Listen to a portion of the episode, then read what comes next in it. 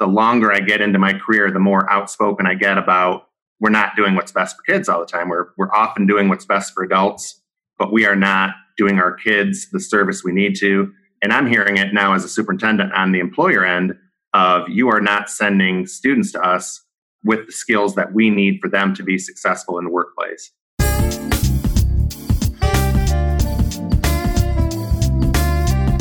Welcome to District Leader, a podcast about moving and inspiring educators and non educators alike to believe in the power of education, its leaders, and its transformation.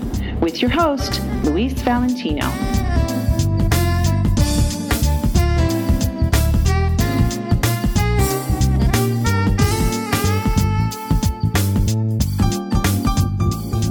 The pandemic has magnified a number of pre existing conditions within our educational systems across the country, including the impact on student academic progress and achievement. At the same time, district leaders have worked hard to identify the opportunities that can help them in preparing their students in more thoughtful, relevant, and meaningful ways. In my conversation today, my guest and I will hopefully bring some focus to both the challenges and the opportunities of leading through the pandemic. My guest today is Brady Cook, Superintendent of the Michigan Center School District in Michigan Center, Michigan. Brady has served as teacher, coach, and principal. He is an advocate of servant leadership, equity, and student success, themes we will get into in our conversation today. Brady's educational career began in Grass Lake, Michigan, where he taught language arts and coached football, basketball, and baseball. After six years of teaching and coaching, Brady became a principal with the Michigan Center School District. Brady has been the superintendent at Michigan Center since 2017 after serving as principal for 13 years. Brady is committed to continuing his advocacy for a school design that better meets the needs of all students. We will speak with Brady right after our affiliate sponsors' messages. I would like to thank our affiliate sponsors Audible, the world's largest producer and provider of spoken word entertainment and audiobooks, edX, the trusted platform for adult education and learning, Learning Resources, where their mission is to help kids love to learn, and WiredProfiles.com, Education's Daily Digest. You can learn more about our affiliate sponsors at www.districtleader.net slash sponsorship. Brady, good morning. Welcome to District Leader. How are you? Great. Thank you. I, this is an awesome opportunity. So thank you for that. Thank you for joining us. How is your community dealing through the pandemic? I really appreciate how our community has handled it. As you are well aware, I know we're, we're in Michigan here, and in our community and all the communities around us, there's quite a lot of division as to how to handle the particulars of the pandemic. And we've definitely got them on both sides. But what I appreciate is that the community has put their trust in our school district. I think we've earned that with our work over the years and the culture we've built. So, despite their differences of opinion, when we are laying out a plan for keeping kids safe in school and how we want to continue to educate, they have been very good with us. So, and we did put some very strict, safe parameters in place, and we did not get any pushback. I think we've earned that degree of trust, and I, I can't tell you how much I appreciate that. Can you describe your school district for our listeners a little more? Yeah, it's we're a relatively small district in southern lower Michigan. We are just a couple miles southeast of Jackson, Michigan. We're about 40 miles west of Ann Arbor, Michigan, so University of Michigan. And we're probably about 80 miles west of Detroit, Michigan we are a small district. We usually hover around 1,400 students for the entire district. Um, we have two separate elementary buildings and then a combined 7th through 12th grade building. Our free and reduced lunch numbers usually fall in the neighborhood of 55 to 60%. And about 35% of our school population comes to us by a school of choice from other districts. We are a very economically diverse community. Within our district, we have students coming from lake homes, suburban homes, rural and farm homes, inner city homes, trailer parks, and more, everything in between.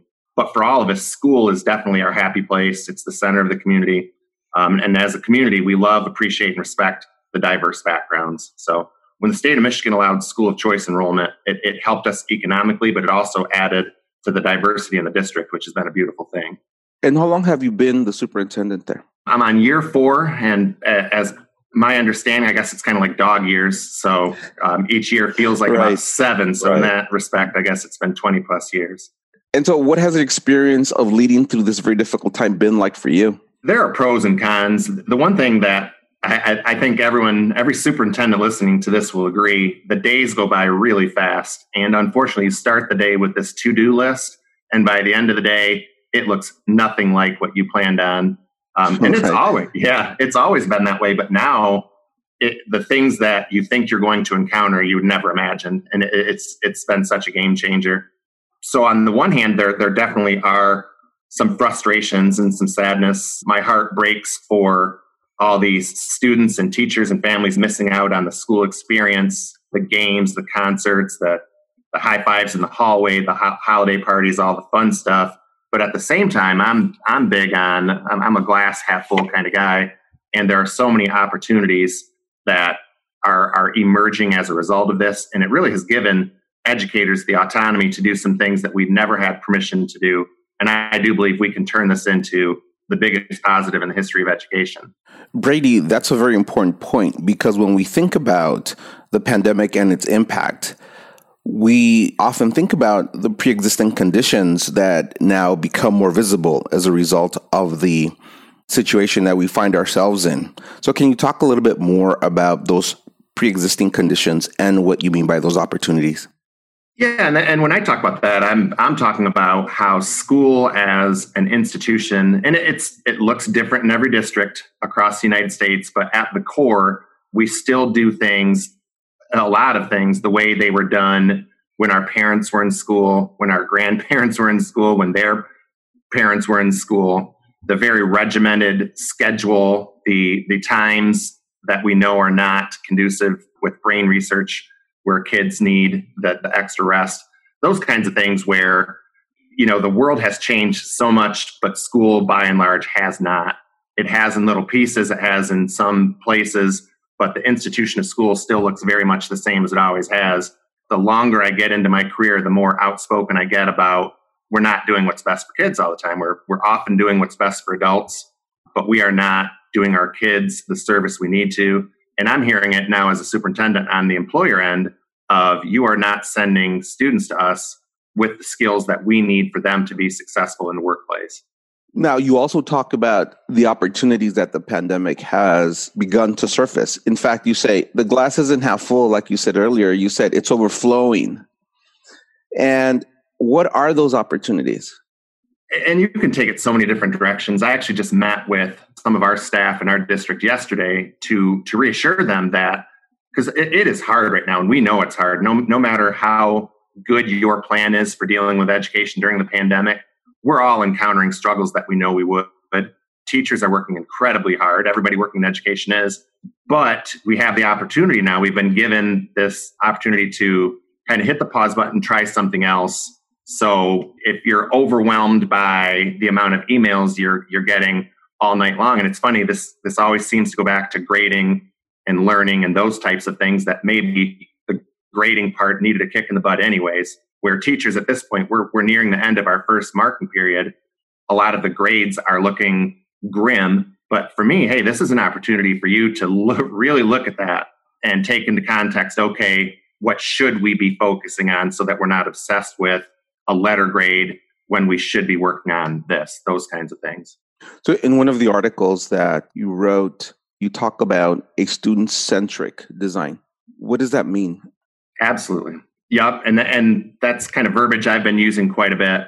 A line I've used quite a bit is we in in schools we are in the habit of adapting to the adults, and we have not spent enough time adapting to the kids, which is what we need to be doing.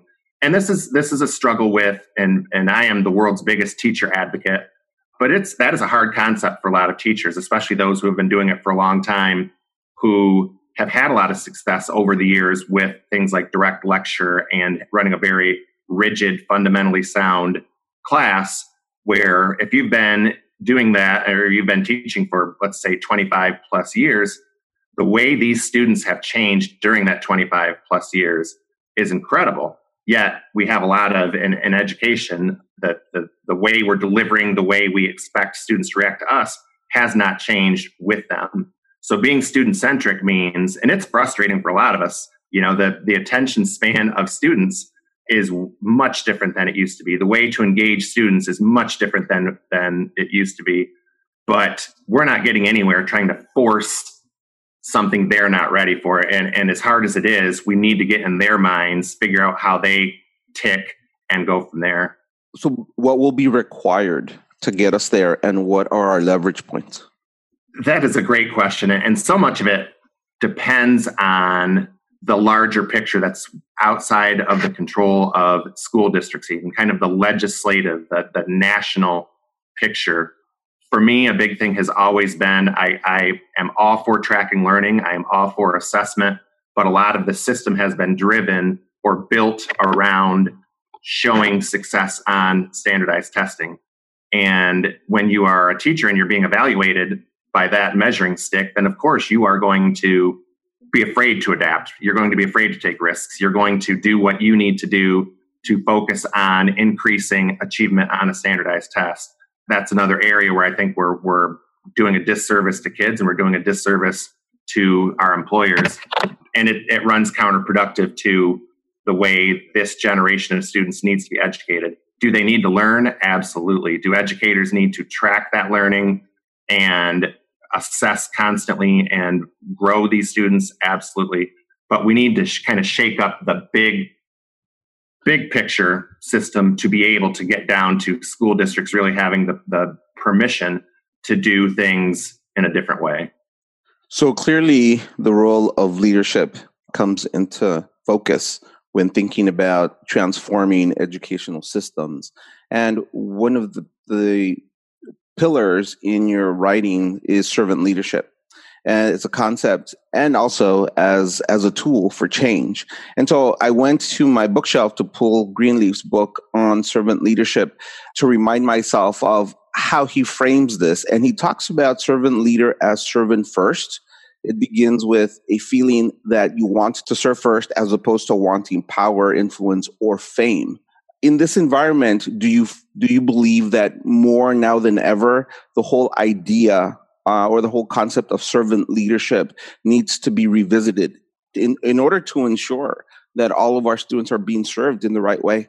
Absolutely. And, and if there is one ideology that I stand on, stand by, that it might say it on my grave, because, and this, for me, it was as early on as being a coach, where when, when I was coaching, I learned that when the players can relate to you as opposed to you being kind of a yeller when they know you care about them, when they know you are are there with them, you're going to get more out of them. That translated to teaching a little bit, but especially when I became a principal and all over the United States when you're when you're thinking about how schools function and knowing that these principals have the power to literally evaluate a teacher out of their job and there's two ways a principal can go about it. You can be a servant leader and let those teachers that you're working with know that you are one of them, that you understand how difficult their job is, that when they have some deficiencies, you are identifying them, you're being honest about them, you're working with them, you're providing the resources for them, and you're doing everything you can to work alongside them. And for me, that was my kind of my mantra as a principal. Um, I feel like I got the most out of the staff being a servant leader. And this this is going to be a hard thing for a lot of superintendents to hear. And I hope no one takes it personal because I'm not identifying anybody but a lot of superintendents seem to be more ego driven. I shouldn't say a lot, that's unfair, but there are um, a lot of people that ascend to this position that it, it is a power play. They want to have control. And that, in my very strong opinion, is not the way to lead. Even as a superintendent, everybody needs to know that you are kind of boots on the ground with them, that you understand what they're going through, and that when you lead, you're going to make informed decisions because you have been on the ground with them. And so, how does that manifest itself in your school district, for example? You would be the biggest servant leader in your in your system. How does that permeate throughout?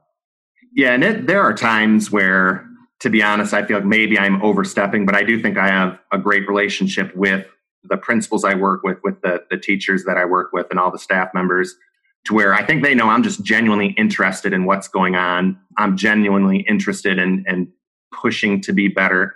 So I do want to be in and around classrooms. I do want to pace hallways and buildings, and I just want to get a feel for what's going on.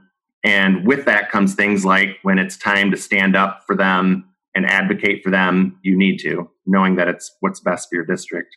And that I think anyone would tell you. And and, and little things go a long ways, like I've got to tell you, I, I cleaned a lot of vomit as a principal. That's disgusting, but I you know, was if you needed me to cover your class, I was going to hop into your class. And as a, a superintendent, you, you, have to leave your ego at the door, and whatever needs done, you do it. And people see that and they gravitate to that and they want to follow that. So if you really want to impact change, then be one of you know the team as opposed to someone just kind of calling the shots from behind a closed door. And, and how do you think that all translates to student success? especially academic success. Yeah, and, and I don't think it's tangible. I don't think it's something that you can put your finger on. But in my experience, it is a culture building thing, and everybody feeds off of it. And I think when when you're superintendent and you're kind of at the top of that leadership chain, and we are blessed in my district with really strong leaders, but I think they feed off that too. And then when they are embracing that concept, that filters down to the teachers and that filters down to others, you know, across the whole district staff. So it is contagious. It's not something that you think about when you're in the middle of it, but then later on, when people realize that whether it's in achievement increasing or a culture has grown or you just have a great vibe in your district or wherever you work, it is the result of people dropping the ego, leading with their heart, leading with, you know, being a servant leader. What is the model for your instruction right now? Are you full full virtual? Okay, so specific to the pandemic, what we decided right off the bat, and we had a lot of stakeholders involved in the decision making process this summer.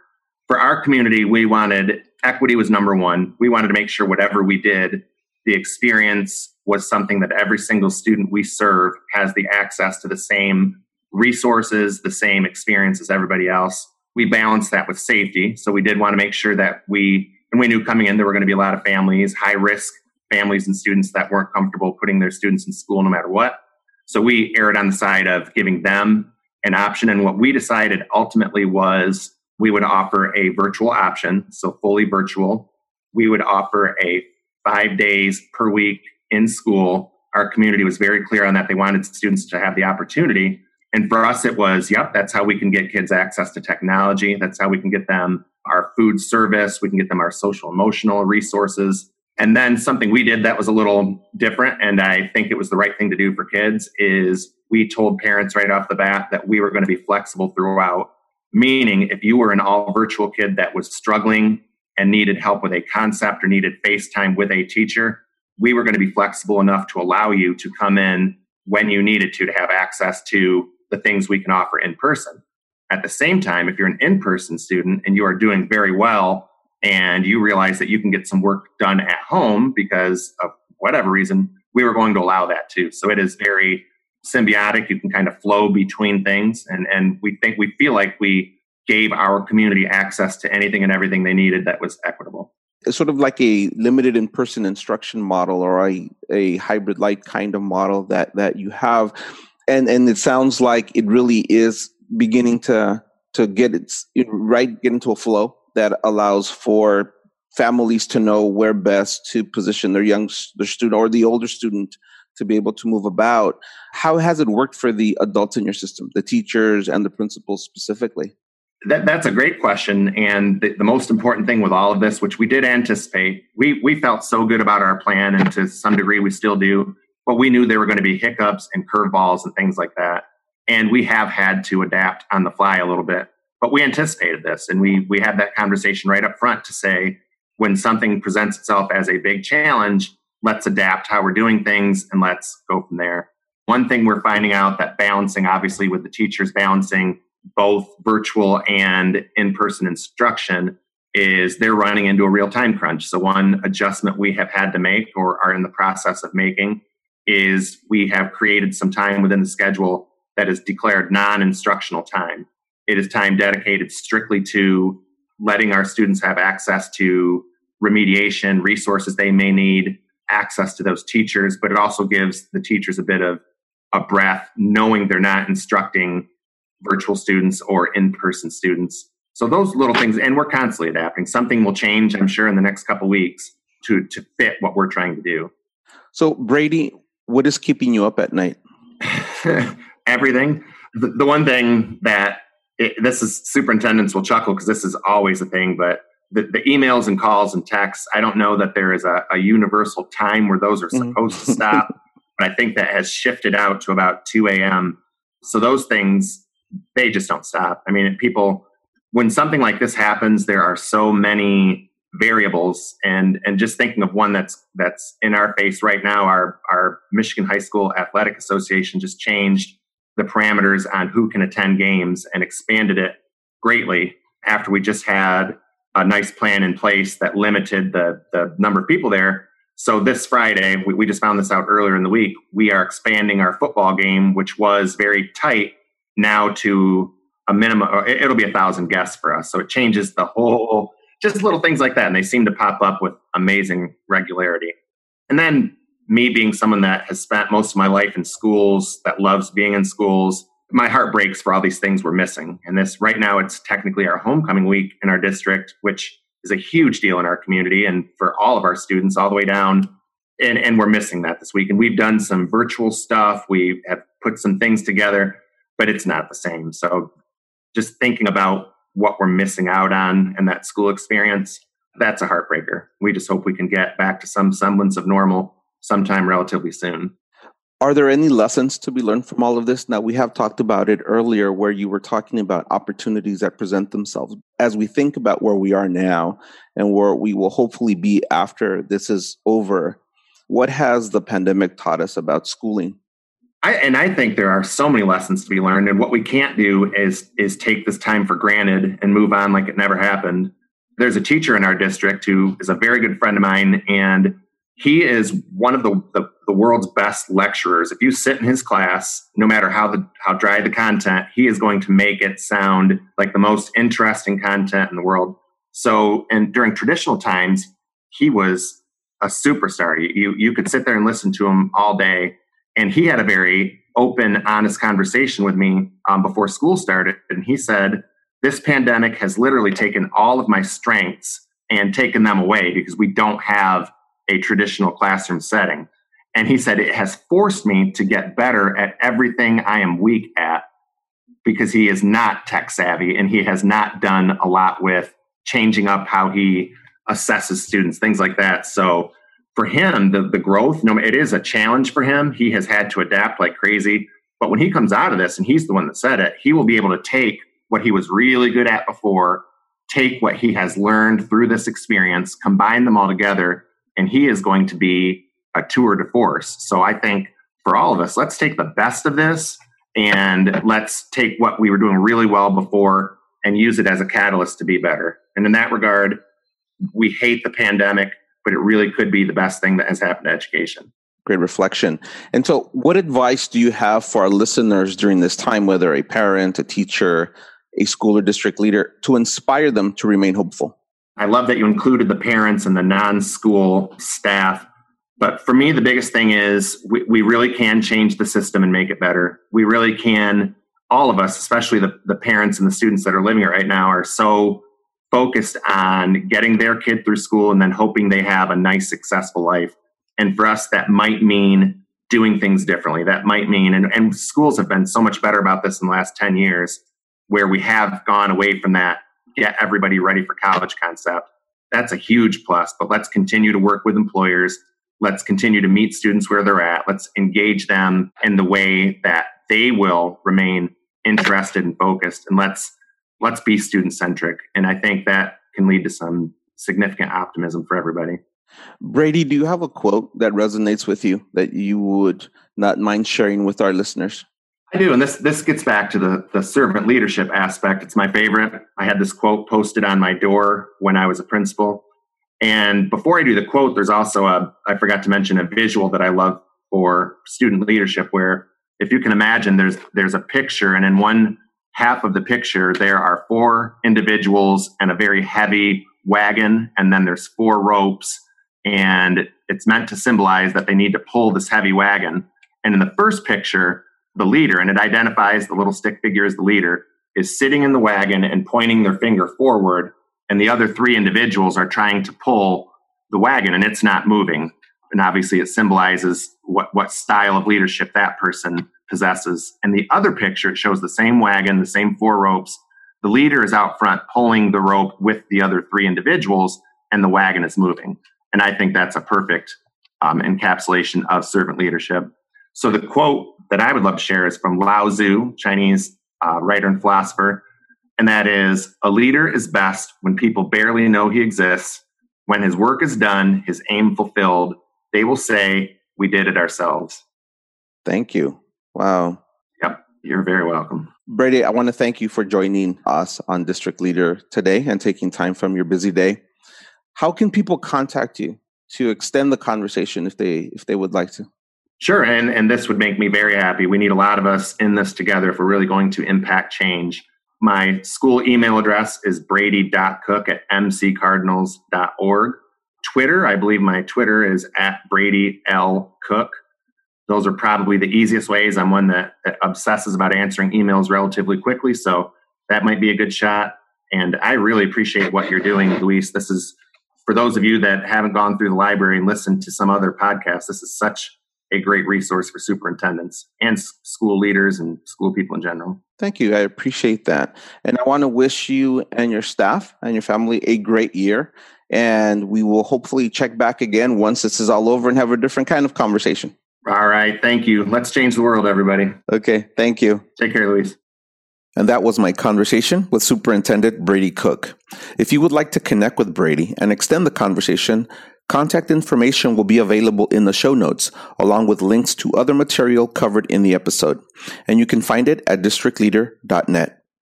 And don't forget to browse the District Leader website for updated resources. I would like to thank our affiliate sponsors for their support, and thank you for joining us. Don't forget, tell a friend.